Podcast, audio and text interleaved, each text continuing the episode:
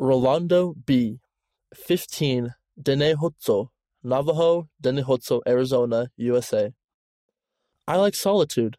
I like the scripture that says, Be still and know that I am God.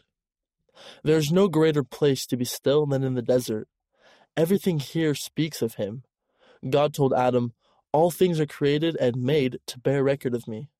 The desert is a place where you can see the sky and feel the earth and know that God is God. My family has two homes. One is in the city. When you go out the door there, there's a neighbor.